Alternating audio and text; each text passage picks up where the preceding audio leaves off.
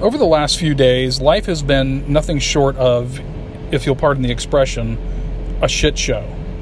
It's been the kind of mess that reminds you that sometimes life is just hard.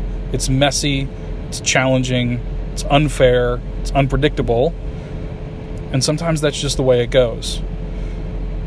My reaction is at times like that to want to go sit on a patio and drink margaritas, take a day off, sleep in late, or run away on vacation somewhere. But I try to remember that those are good things when you plan for them. They're not a healthy reaction to stress.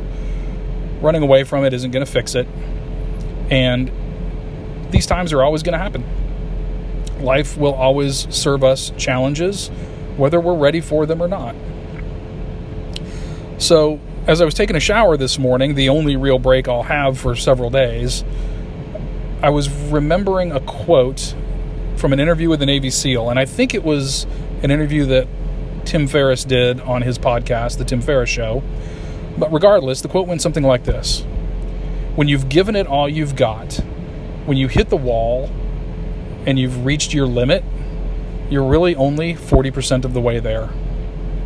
And his point was that we can all handle a lot more than we think we can. A lot more than we think we can. And when you're tired and burned out and spent and you're ready to give up, you're still nowhere close to hitting the bottom.